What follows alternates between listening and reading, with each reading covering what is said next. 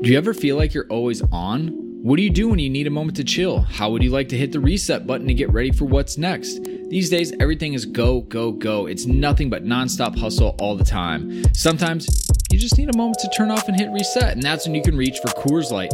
It's made to chill. Look, it's summertime, transfer window is coming up. It's gonna get crazy. So if you ever just wanna, again, take a step back and relax, read the transfer rounds, read the gossip rumors, grab a Coors Light. It'll be perfect companion for all those transfer merry-go-rounds.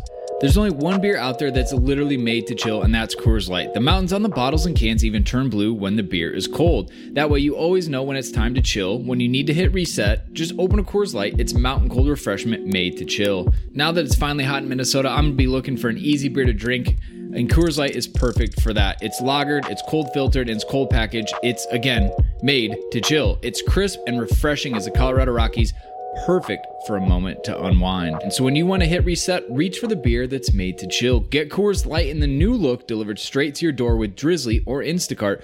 Coors Brewing Company, Golden, Colorado, and as always, celebrate. In 2003, Nike signed 13 year old Freddie Adu to a seven figure contract. But Freddie didn't live up to the hype. He has turned down every single documentary project looking closely at the details of his career. Until now. People are going to look at everything you did because of the hype surrounding your arrival and what they think you can be. I'm Grant Wahl, and this is American Prodigy, Freddie Adu, from Blue Wire Podcasts. Hi, this is Ruben Loftus Cheek. I'm Pat Nevin. I'm Mason Mount. You're listening to the London is Blue podcast. All right, Chelsea fans, welcome back to another episode of the London is Blue podcast. That's right. Uh, coming at you, bringing a little festive cheer with this one. As always, your host, Brandon, joined by Nick and Dan.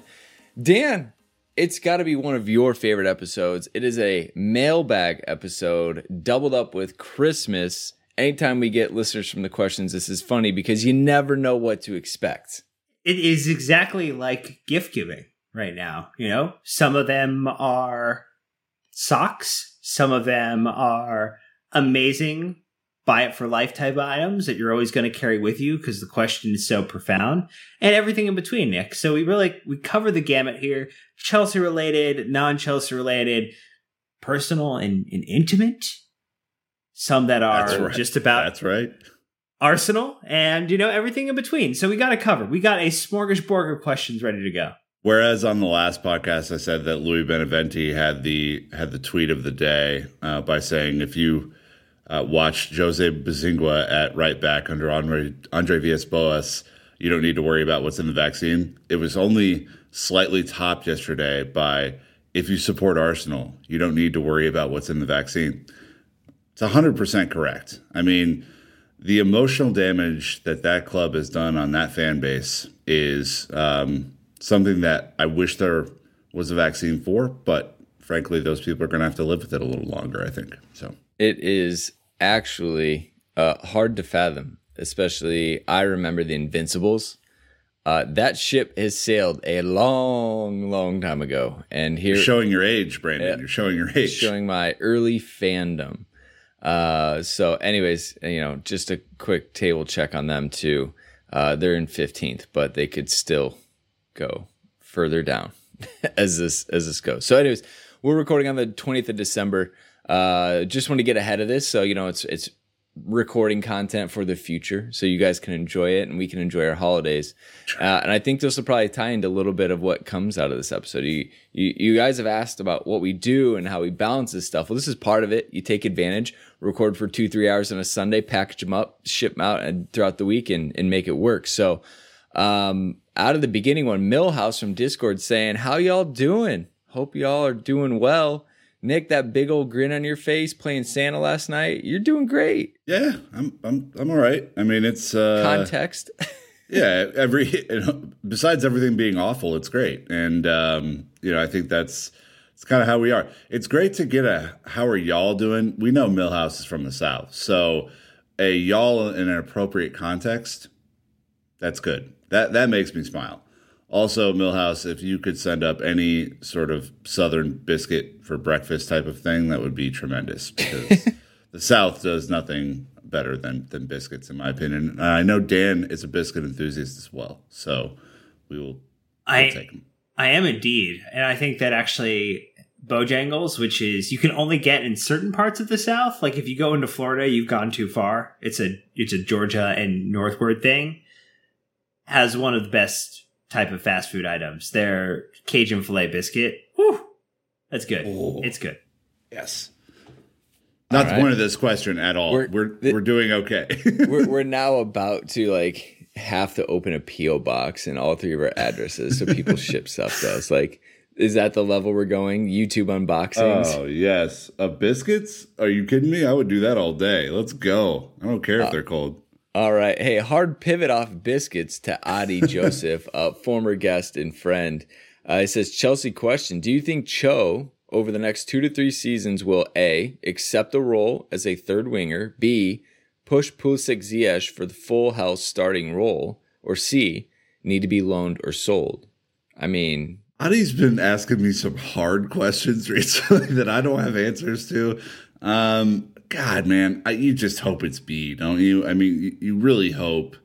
When you talk about uh, strength and depth, Dan, uh, I think we we were talking about this the other day, which is are Chelsea a deep squad, or are there just what is it? What's you know what seems to be a deep squad?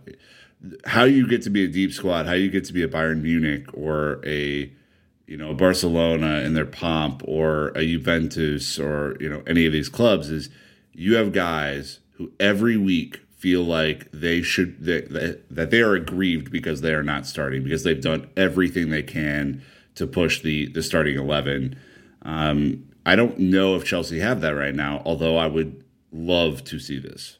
So it will be interesting. Oh go ahead brandon well no i was gonna say part of that success though story nick is be a big team in a one team league bayern juve they're able know. to help. Chelsea used to have it. Chelsea used to have depth all over. well, place. Well, I just mean like I think of like Bayern specifically, and even Juve. If there's like a really good player from an opposition team in the league, they can just snap it up pretty much like without competition. Here, there is a little bit more competition. Obviously, yes. I was just laughing. It's like I feel like those teams have an advantage that we don't. Like Bayern can go get Lewandowski from Dortmund for like twenty million. You're like, okay, that's cheating. But yeah, all things considered, absolutely, that is the type of squad, at least makeup, right? Squad makeup of depth where you've got two, three players in every spot.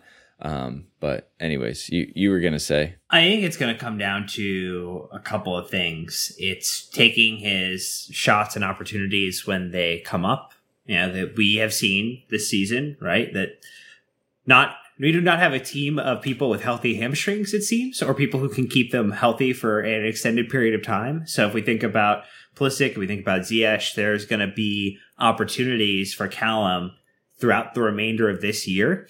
I mean, even you know, insofar as like next week or through the rest of this fixed uh, festive fixture list, where we might give him the opportunity to start a Premier League match and do so maybe even on the left to spell like a Timo Werner or Timo goes centrally.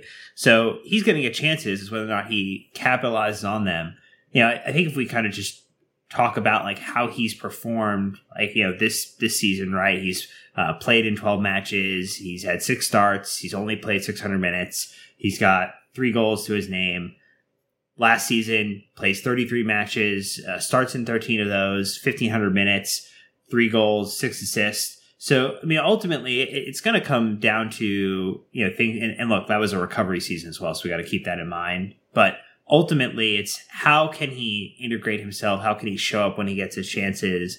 And if he can, when someone's injured, you know, I think at least with Frank here, we have determined that if someone does ride a hot run of form, they can stay in the starting lineup for an extended period of time. If he is not able to develop a consistency, that's where he does kind of move to, I think, a second, third choice option on the depth chart. And that's where Nick, I think ultimately he'll find himself in a position where he may look elsewhere if he wants to be a starter. Yeah, this is the question we have with like Matt Law was talking about, and this is a, a sneaky preview for our Matt Law end of the year special, but we talked about squad construction and how Chelsea for 2020, one of the th- 2021, one of the things they have to do is figure out this type of situation because Callum isn't the only one. There's going to be a lot of youth players coming up through where we have used them as a squad player who wants to start, and that's going to cause a little bit of a logjam. All right. Oh, A, there it B, and. C, Dan. Cool. Just gonna gonna take everything you have. I'm gonna wrap it into each other and say, All of the above. It's all right. Hey, he's got a recipe. All right, he's baking. Um, very non-Chelsea related. Um, what everyone full time job? And then Adi even said, like, how do you guys work during the Champions League knockout matches? So, I guess full time jobs. That's an that's an interesting one. Dan, do you have a full time job? I, I do. Uh, I, I definitely have uh, plenty of work to, to keep me busy. Um, yeah, I mean, I, I've worked in technology for the past 13, almost 14 years now. So I was at Apple for a decade and then have been at Amazon, you know, since uh, 2017. So yeah, it's been uh, been a lot of fun stuff. It, it keeps me busy. There's a lot of writing. There's a lot of documentation for what comes next in the the world of tech. And so uh, hopefully trying to make the world a better place. But uh, i know not everybody has that opinion or perception of those type of things. And uh, you know that's why that's why i try to keep it uh, you know the the one funny thing would be and maybe i don't know if you get this nick when you tell people like where you work when, when i was working at apple the only thing i got questions about regardless of what i was doing or what my job function was was hey i have a question about my iphone. And it was like only thing I would get. And then now at Amazon, it's like, hey, I have a question about my package. I don't, I don't unfortunately work in logistics and I can't check into that for you, but I can guide you down the path of where you need to go in the app to get your, get your items sorted. When I first met Dan, I used him as tech support, so no one feel bad about that. Um, Oh, we yeah, we all did collectively. oh, oh, man, we even yeah, it used him for his discount. I mean, we went full exploitation on Dan. yeah.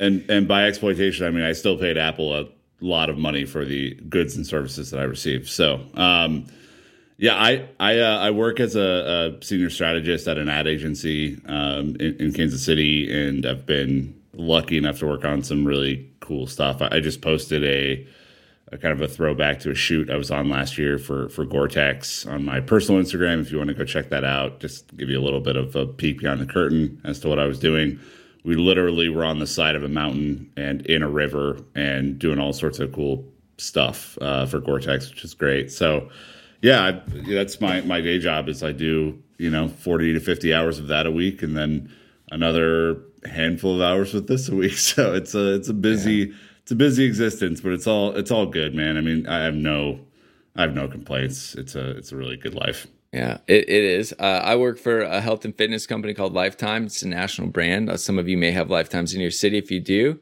let me know if you want to join. Hint, hint, nudge, H- nudge. HMU, HMU.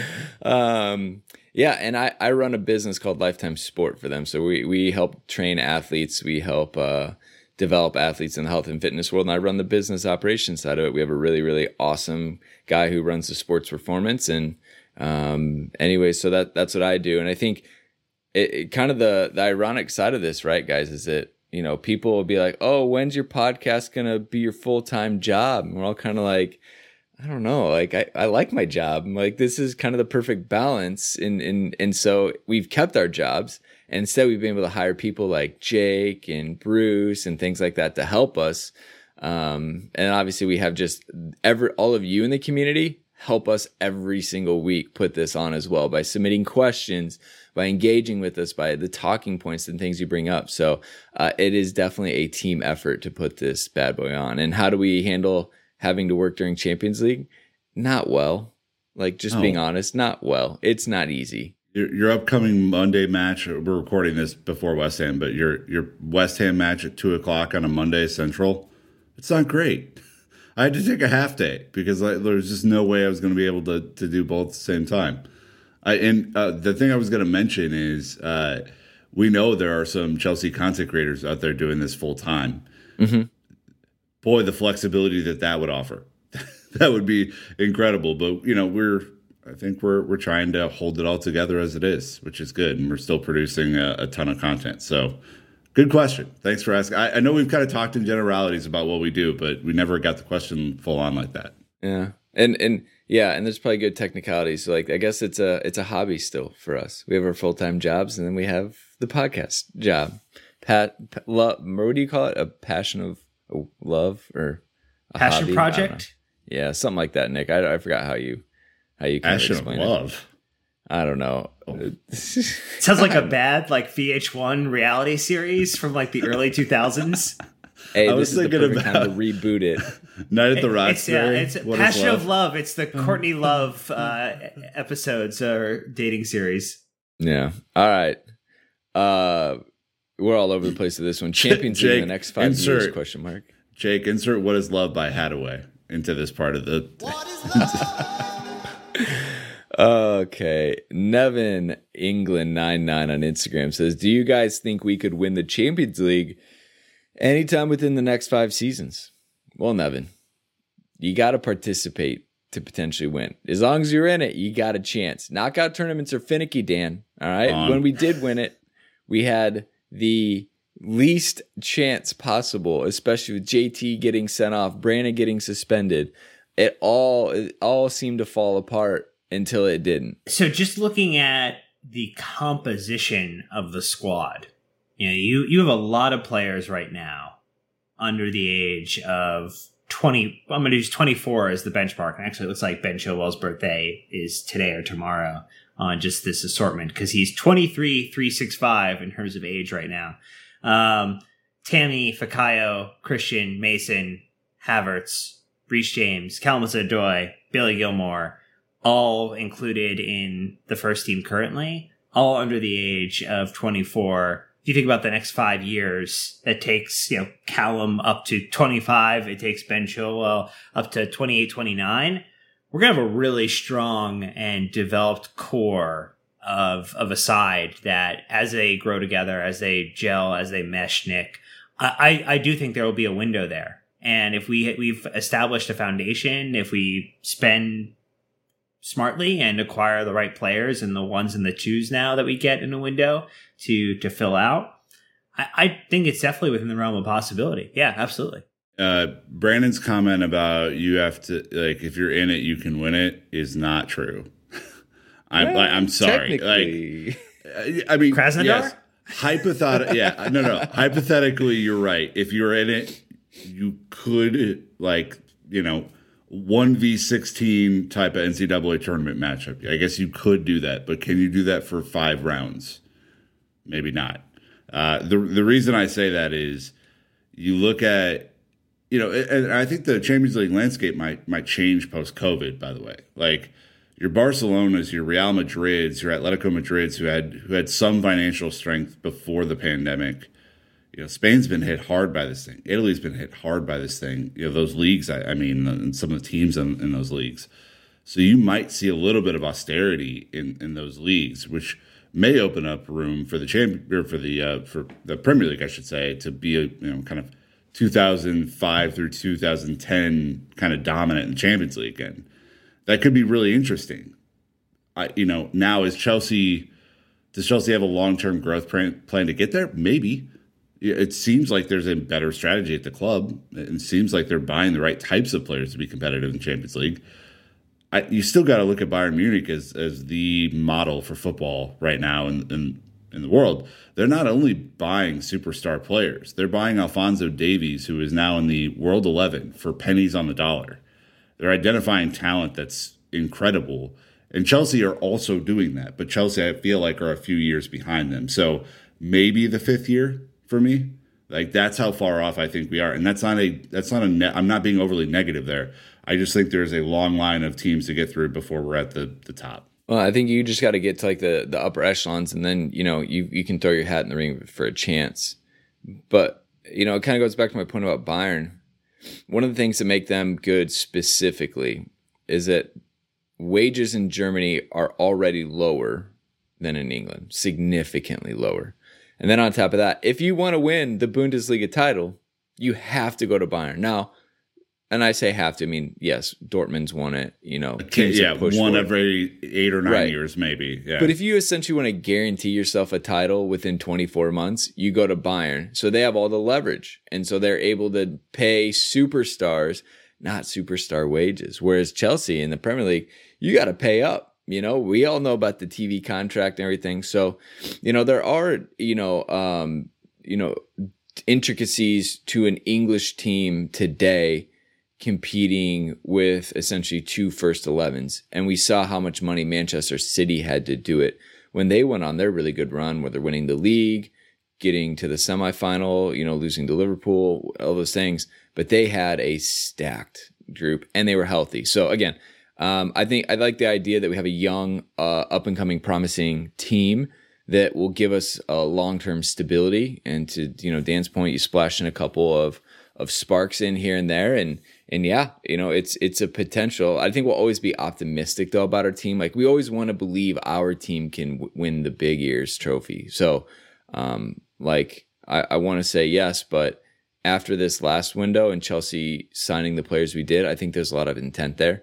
I don't think the momentum's going to slow down. And and obviously more came from our Matt Law talk about like that. He does think Chelsea are going to look to to unload more players than bring them in this winter, but the momentum is still there, and that's what I'm I'm most excited about. So, um, I think our, though one thing, Brandon, is also that's a beneficial element is if you know to Nick's point where he talked about the the growth of some of the Premier League sides, the austerity within the the Spanish leagues or maybe in other international leagues, is if Chelsea finished in the top of the group stage, you know, on a yearly basis.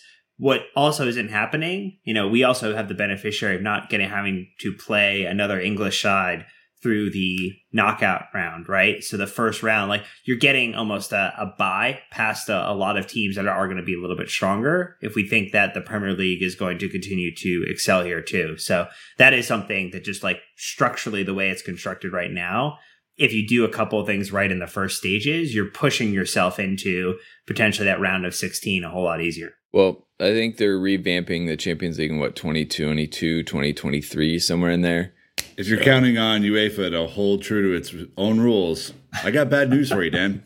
yeah, also true. Uh, all right, hey, we're going to take a really quick break. This one's early, so we can get it out of the way and get to the rest of it. Uh, we're going to talk about the beginnings of the podcast. Our favorite non-Chelsea player uh, giving gifts. I mean, there's just all over the board here. We got a smorgasbord of questions for you guys. So, uh, again, thanks to the sponsors for supporting the show financially. But we'll be right back. Even though sports had a break, your business didn't. You have to keep moving, and that makes hiring more important than ever. Indeed is here to help. Indeed.com is the number one job site in the world because Indeed gets you the best people fast.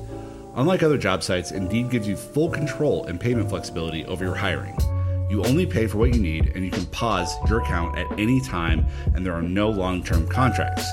Plus, Indeed provides powerful tools to make your search that much easier like sponsored jobs, which are shown to be three and a half times more likely to result in a hire.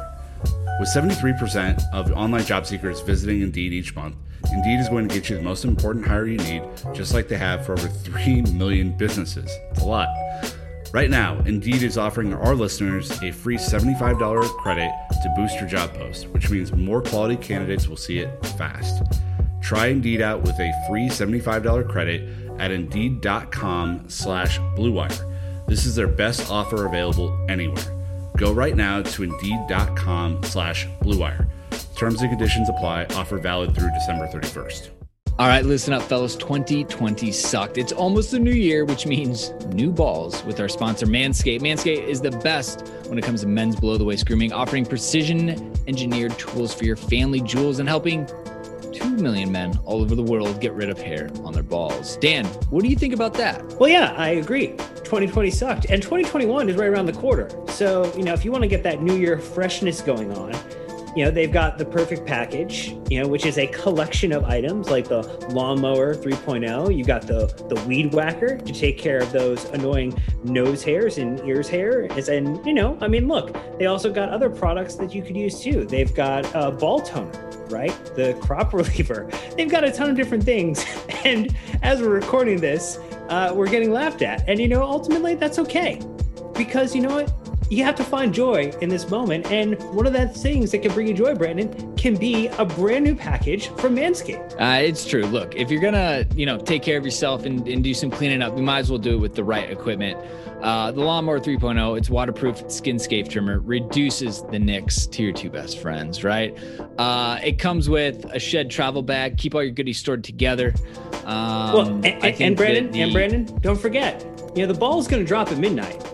Make sure the ball well, looks good with the Lawnmower 3.0 and Manscaped. Use our code London is Blue for 20% off and free shipping on your first order. That is London is Blue. The code 20% off plus free shipping. So when the balls drop, everything looks pretty. All right. Well, there you go. 20% off and free shipping with the code London is Blue at manscaped.com. Again, 20% off with free shipping at manscaped.com and use code London is Blue. Happy New Year to you and your balls. All right. So we talked a little bit about our personal life, their jobs. Now I want to talk about the pod and how it started. So Tana overall, Tana Atlanta on Twitter saying, would love to know that London is blue pod beginnings. How did it all start? The pod and your Chelsea fandom. So I don't know. I think our fandom started before the podcast. Mm-hmm. So Nick, I know your your entry story, so I'll let you. We'll do and how we became Chelsea fans briefly because we've said it a few times, and then we can talk about the the humble beginnings of this thing. Yeah, my, my best friend Joe got me into Chelsea. Kind of a short, short and sweet story. I mean, he got back. I think he went to the 05 MLS All Stars versus Chelsea match. So 05 it dates me as a person, um, as, as you could tell. Uh, but uh, came back and we were uh, roommates at college and was like, "Hey, man, you got to start watching everything here." And so got me into it straight away, and it, has been a love affair ever since. That is why Chelsea come to the U.S. on summer tours. Mm-hmm. Dan, it's that easy. You snap up a bunch of Relainies. Yep, that's it. that's one way to do it. And I think uh, Brandon and I have similar uh, similar stories, different from Nick, where it was a player who brought us in. You know, I liked watching Michael Ballack play when he came over from Germany to to Chelsea. That was it.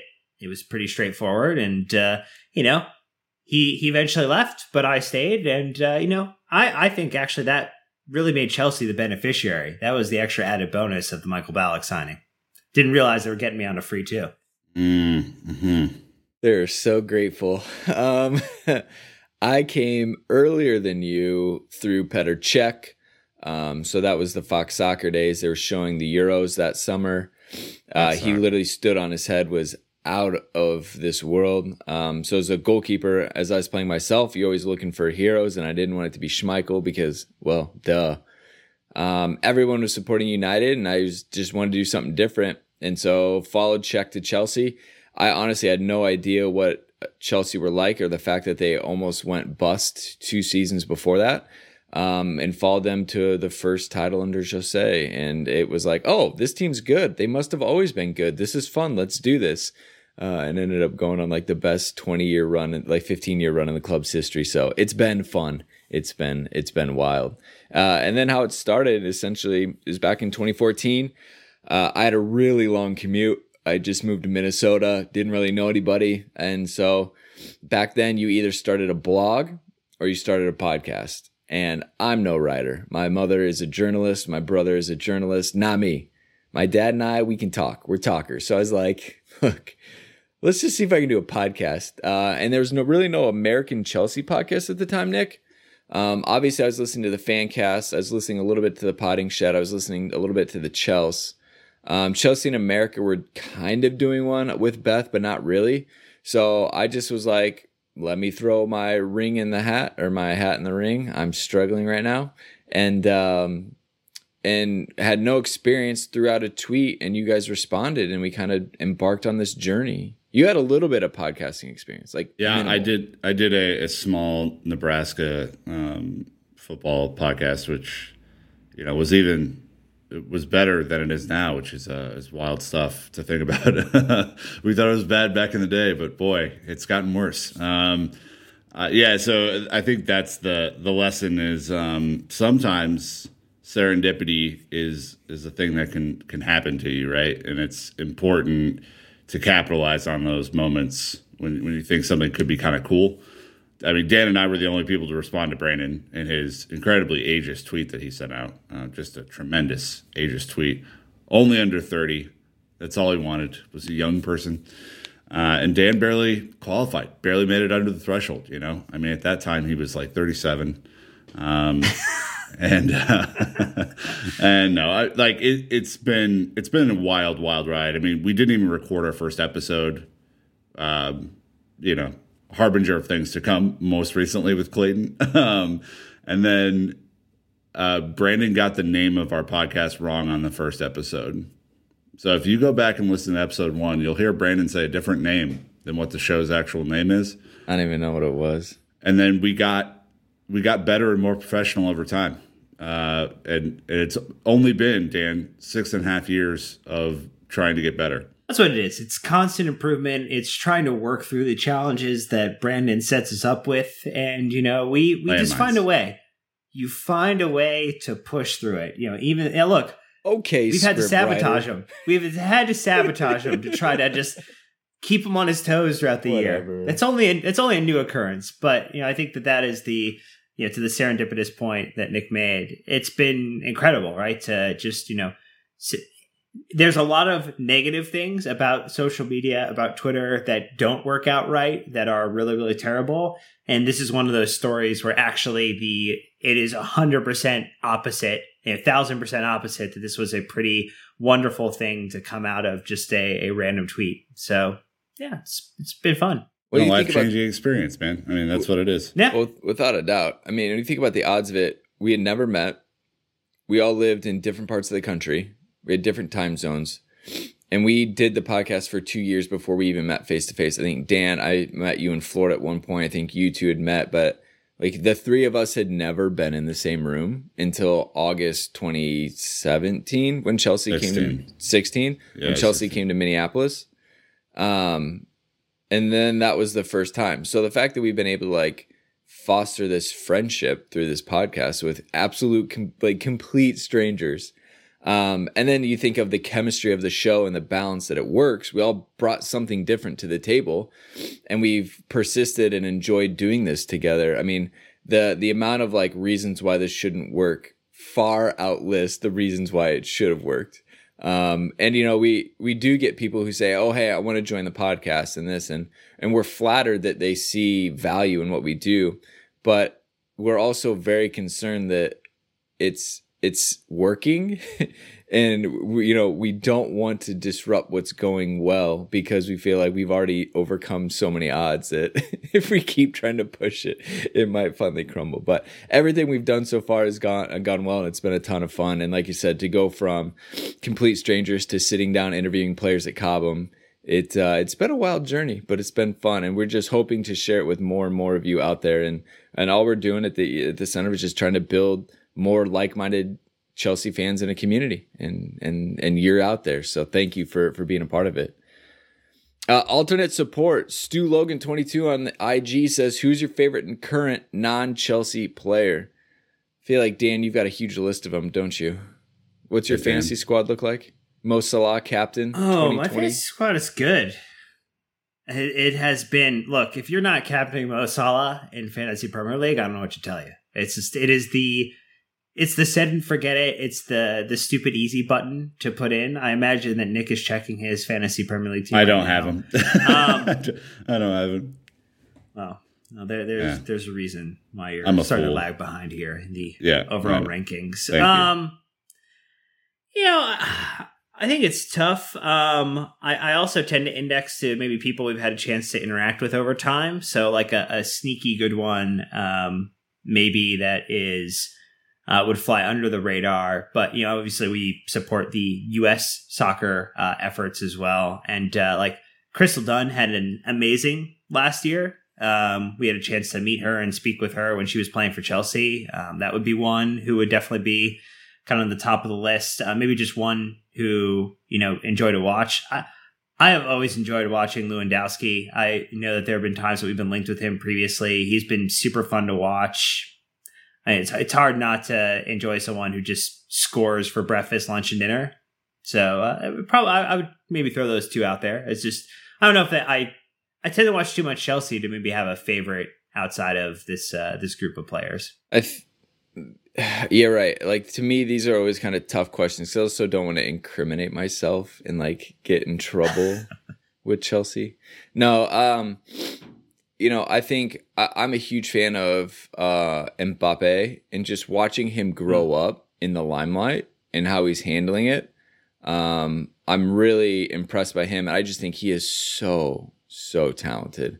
I mean, he's he is literally a generational player, and I think I think is fantastic. Um, you know, one of my favorite players ever, who's still playing, albeit not much, is Gigi Buffon. Uh, his ability to be a leader inside one of the biggest Juventus teams and play at the highest level since he was a teenager, I think is one of the most unbelievable things. So I love watching Gigi Buffon play because um, he's done it at the highest level for a really long time. And again, he was a leader the way he carries himself. He's an ultimate professional, even except for when he got sent off in the Champions League semifinal, kind of ruined that for them. But anyways, uh, those are kind of two of my players, very opposite and very different, Nick. But uh, you know that kind of gives you an idea of of how I kind of look at and view other non Chelsea players. Yeah, I mean, I I have to look at De Bruyne. I, like I just think he's incredible. Mm-hmm. I, I hate Man City. Don't get me wrong. I, I, wish he was doing it in Chelsea blue still, but I, I what that dude can do with his right foot is a whole different level than what other people can do. Uh, like I yesterday, I was watching their match, and he put from the left hand side, put in a cross with the outside of his right boot that most players couldn't put a spin on if they were going with a natural crossing angle and it, it was flawless. It just lands right where it's supposed to. It is incredible. Uh, so I, I, look at De Bruyne, and then you, you guys know I like a, a hard tackling defender, midfielder, that kind of thing. So you know when you know, I was thinking back to some of my favorites, and you know I think one that I really enjoyed during their their Champions League glory when they won three or four straight, whatever, is uh, Casemiro from uh, Real Madrid um, who is not having a great year this year by any means, but uh, but was was pretty incredible at the base of that midfield for Madrid, um, and and that's probably my favorite position on the pitch to watch. So that. If you want to throw in a female player too, since Dan did, uh, I love Tobin Heath because she's just straight baller. Sauce. Just disrespects everyone in front of her. And I, I saw the push notification from Bleacher Report. Apparently, she had a sick chip today for the Manchester United women. So I'll have to go back and, and see that. UCL draw underscore, I'm going to call you Nick. All right. Says on Instagram, what do you think of the Champions League round 16 draw against Atletico Madrid? Diego. I mean, how can you not get excited for Diego Costa to come back? We've got fire extinguisher still. I'm sure he'll reunite himself. you better bring an extra. um, I don't I don't know, man. I, I think I think this is going to be real. It's going to be like two legs against Spurs. Like that's how I feel this is going to go. Like under under current construction, I think Simeone is going to definitely set up a bus when it comes to Stamford Bridge uh, in, in the second leg. But I think, Dan, they are going to try and make it as hard as humanly possible for Chelsea to attack with any sort of flair or any sort of whatever. And you think back to those Conte sides and like the the matchup that we had against them in the Champions League. We were there for the home match. Conte and Simeone were very similar in the way that they approached football, though with different formations and different ideologies. But they were both ready to go hammer and tongs. It will be interesting to see what Lampard does as an approach with Simeone, and knowing that there is just a whole different mindset about football between those two. Well, I think the the question too, with the difference in you know ideologies, and you're just kind of looking at it, they've had uh, just in kind of the La Liga this season, 24 goals, so they're getting about two goals a match right now. Uh, only five goals conceded, so they're they're not allowing much past their defense. Stingy. Uh, oh. And also, they're um, their expected goals for uh, allowed is eight, so they're actually doing better than what the anticipated scored on is. They also are significantly outperforming their XG right now, so 15.7 goals expected. So they are on a little bit of a, a tear there. First in La Liga, so I mean, those are all things to maybe kind of keep in mind that they are a good squad this season. They are doing doing the business as it were. Uh, I do think Diego Costa, even though he's back, and this might be the Diego Costa derby, he's only played just a, like 200 minutes so far this season. He has been in and out a little bit. Uh, you know, I think other ones, you know, uh, João Felix is probably a, one that might be a little bit more concerning for us. You know, he's had uh, eight goals, two assists. Uh, Llorente actually has done really well for them as well as a midfielder. Uh, five goals, three assists. So I mean, they definitely have some people, and and Suarez, right? Like Luis Suarez is there, and that's something we have to kind of think about too, coming back and and playing. So I don't know. I mean, it's going to be interesting. I but I think know with draws, I mean, so what, right? Like you have to beat the best to be the best. And yeah, you could be, like point the finger at another team who's like, "Oh man, I can't believe that they got you know this team. They got a you know total like walkover, total cake pop." But ultimately, like that's you have to play the best. And that's what the Champions League is about. Part of the Champions League is also waiting as late as absolutely possible to play the best. That I mean that helps. You don't want to play the best all every single round.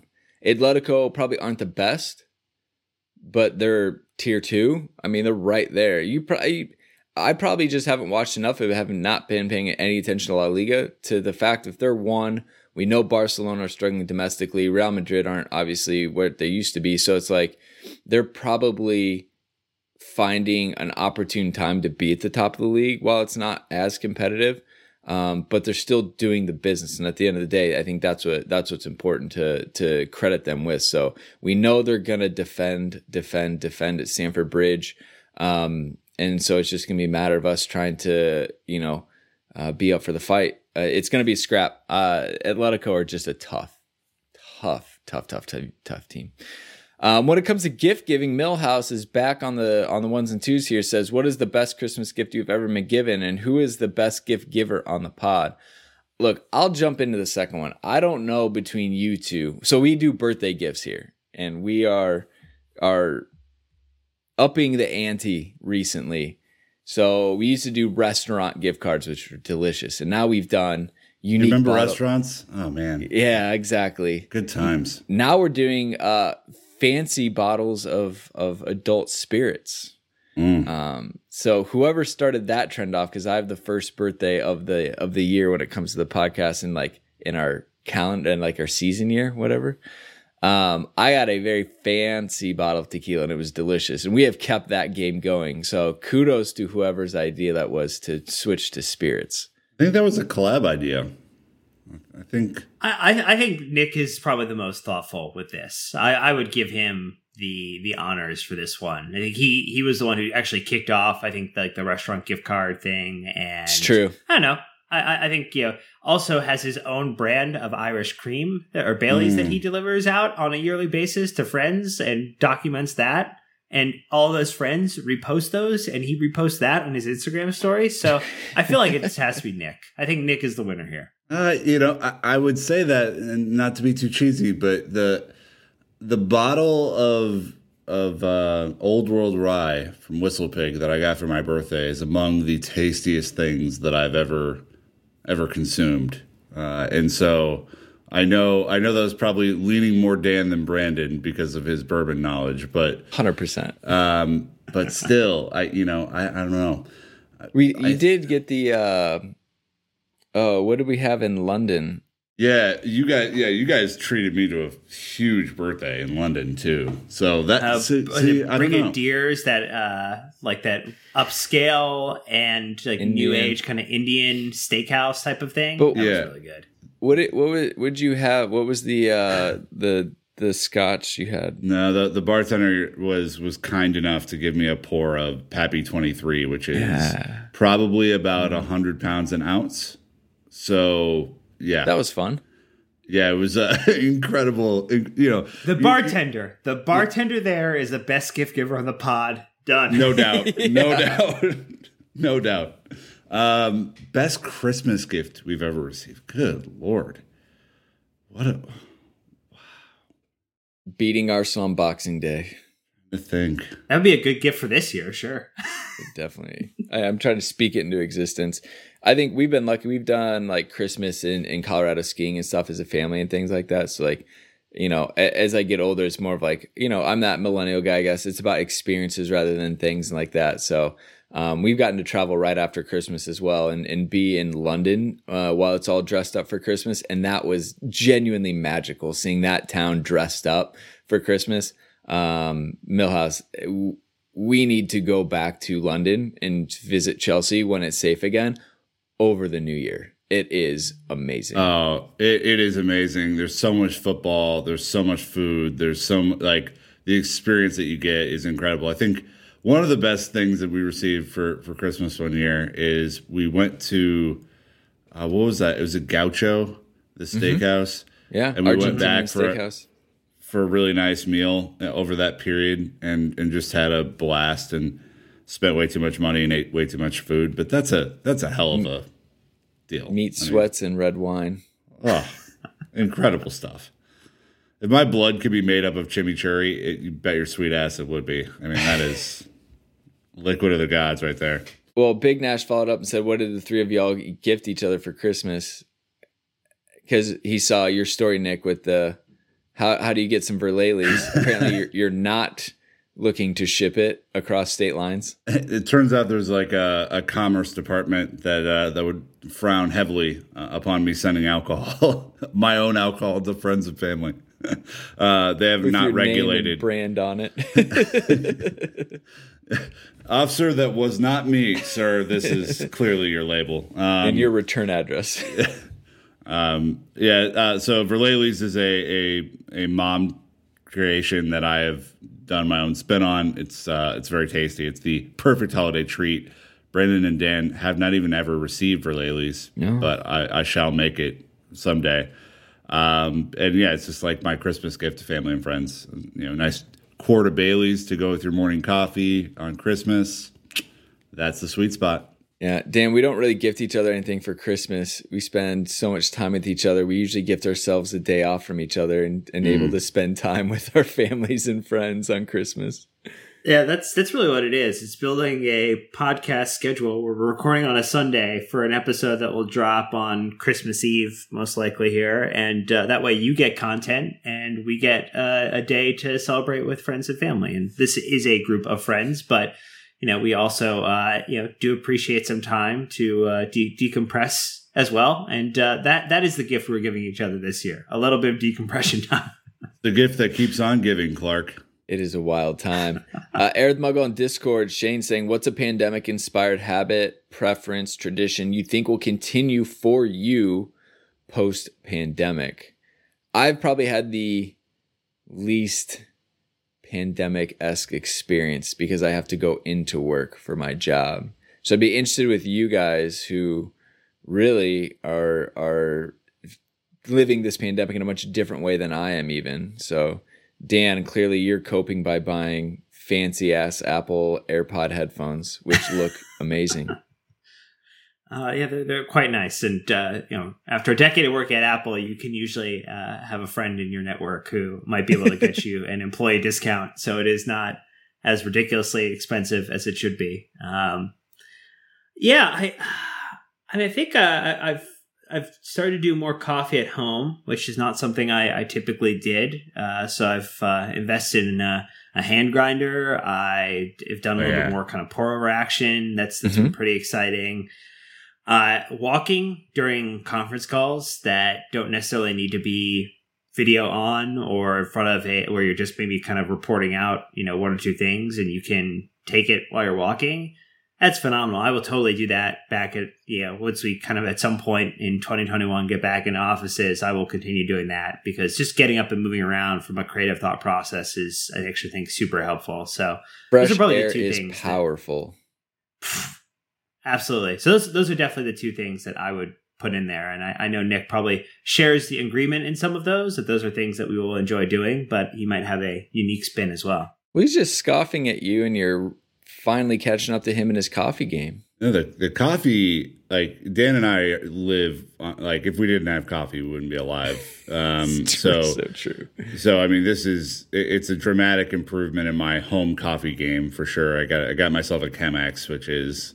Uh, I found out that coffee has flavor, uh, which is really cool. Uh, it just it doesn't taste like dirt. So Um, so yeah, I've been investing in some coffees for sure, and then I started playing golf uh, over the summer because it was one of the few things that I felt kind of comfortable doing outside with with friends, and uh, I I will likely continue to play golf as absolutely maddening as that game is, and it is so much more maddening than anything I've ever done. It really it's more of a mental thing than a physical thing, and that that frustrates me. So um, I'll probably keep playing golf. So it's like FIFA but real life. Oh yeah, oh yeah.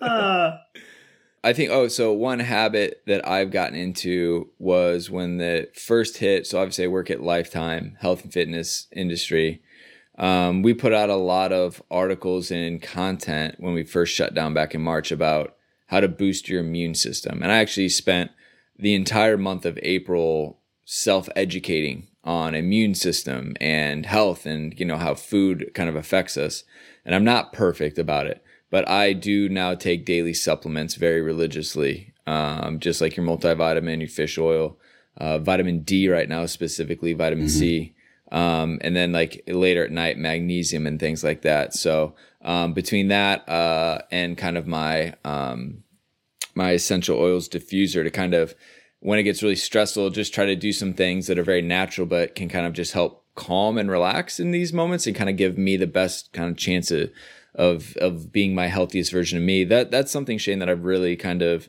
doubled down on. Uh, ironically, even while working at a at a health industry, we didn't really think about our internal. We're always kind of focused on our external with our muscles and our kind of our physique and things like that. So, um, anyways, that's something that's been fantastic. And so I've tried to been post more in our workouts uh, thread on Discord. I've been lifting, doing some heavy lifting lately, and it's been very fun. But uh, yeah, if anyone has questions about the the kind of basic supplements, we've got like our our core five that we can send an article out that I think is is very interesting and very helpful right now too. So. Um, uh, his second part is if you could watch one Chelsea away match in the future, domestic or European, what would it be and why? So if I can, st- Oh. I can stall for you guys a little bit because there's always a, there's usually two options, right? There's one you yeah I want to go to Paris. I want to see Chelsea play PSG. I want to see Chelsea play uh, at the Allianz, or you know, in in in Germany. I want to see him play Bayern. But there was a group of Twin Cities Blues that went to Minsk. They went to uh what is- Belarus, right? yes they went to belarus for an away match.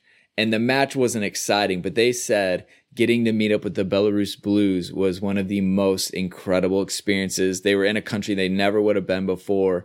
Beers were cheap and they were delicious and the culture was rich there.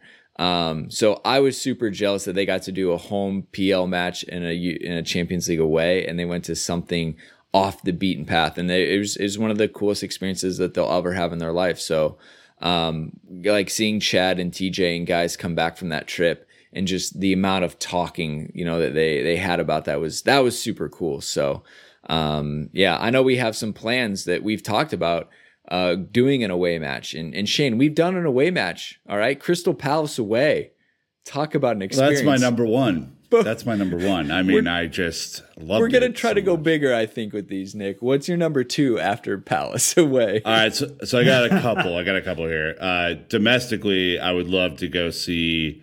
Uh, we've seen Chelsea Liverpool at home, but I would love to see the reverse fixture at Anfield. I think that would be a lot of fun. I would also love to go beat Arsenal at the Emirates. I think that would also be fantastic.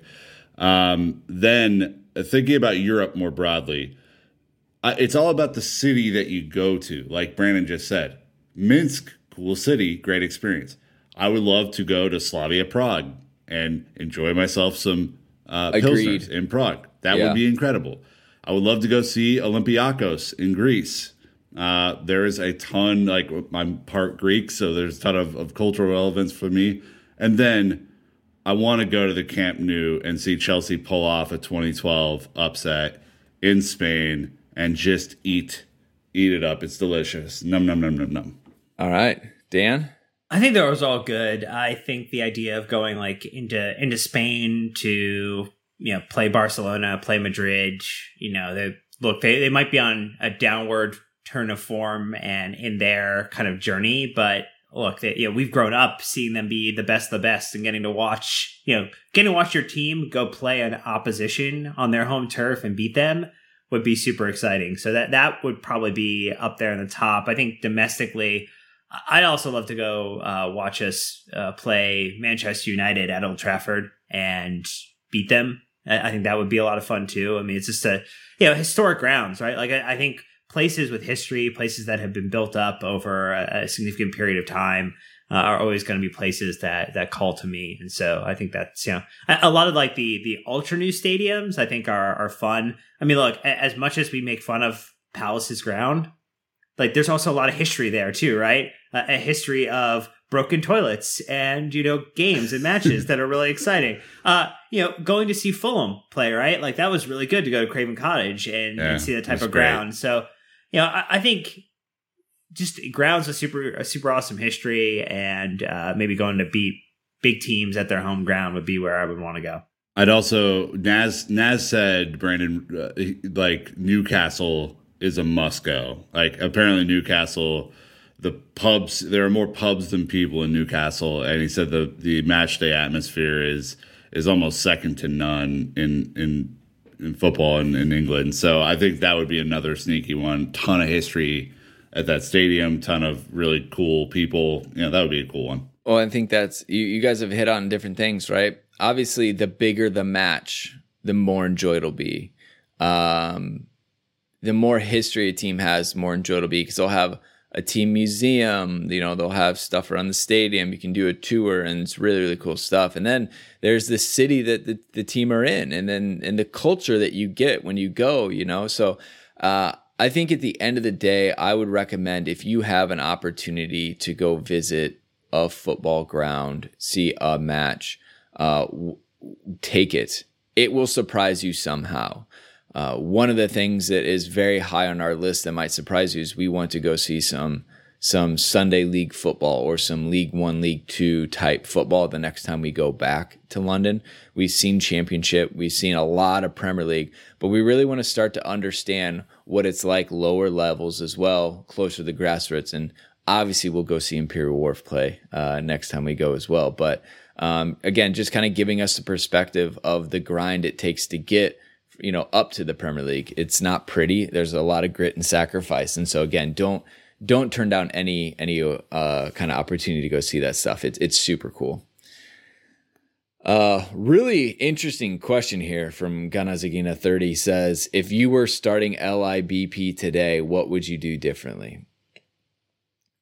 If you're starting it, I don't think I'd do anything differently.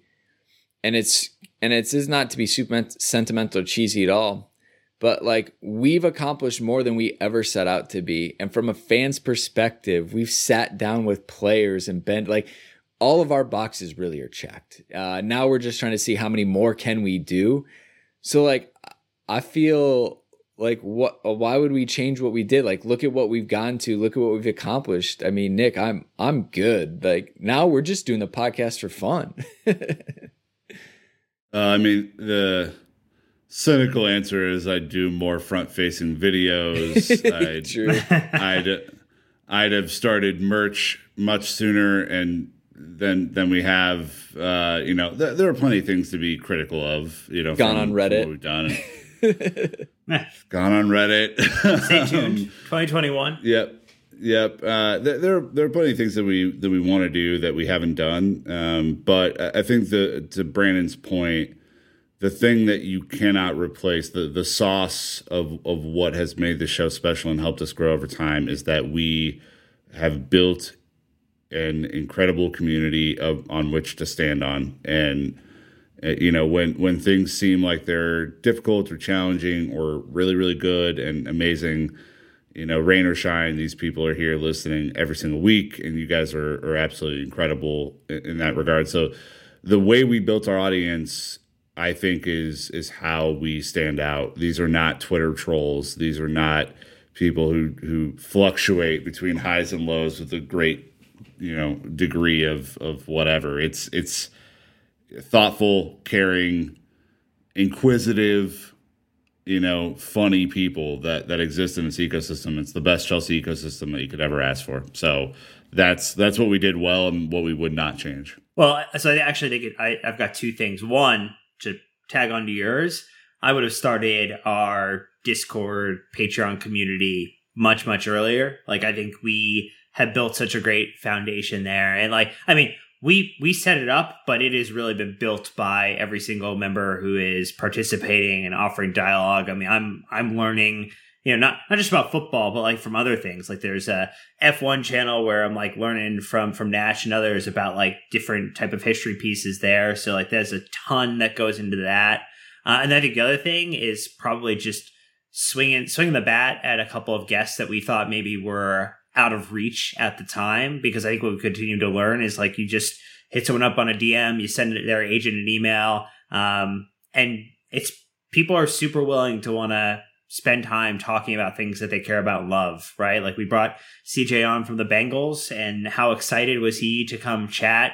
You know, we've got a couple people coming up in the beginning part of next year. We're going to be first time, yeah, on the pod who, you know, have been athletes in other sport or broadcasters or commentators and they just want to talk about Chelsea. Like it's it's a break from their norm and that's an exciting thing. And so I think shooting our shot a little bit more, you know, earlier on a couple of those things are probably the two the two things I would change, but not not a whole lot beyond that. Yeah, we we definitely waited to do a lot of things too, and I think it worked in in the long run. Like eh, we we've had our head on our shoulders, and I think that's that's been a huge help as well of, of not trying to do things too quickly. Well, I mean, be, behind the scenes, what you guys don't see is that we do meetings every couple of weeks to analyze where we're at, what we should be doing, what a thoughtful path forward would be on a new initiative, and like it's there's a ton of work that goes on that you guys don't see, but it's it's all done under the auspices of like what's going to make London is Blue a better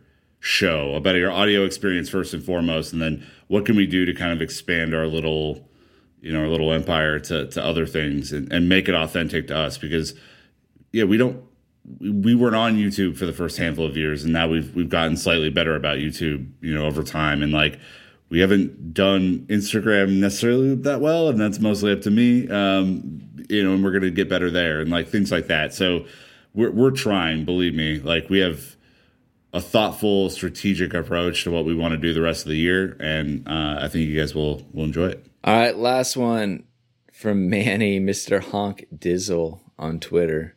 Top three Christmas movies? Question mark. Is Die Hard a Christmas movie? LOL. Well, I think of course it is. Of course. Yeah. Yeah. Um, Yes. Maybe we can each give one, just like we do three reasons why. I'm terrible at this, so I'm going last. Dan, I know you've already got locked and loaded. You are the movie buff here.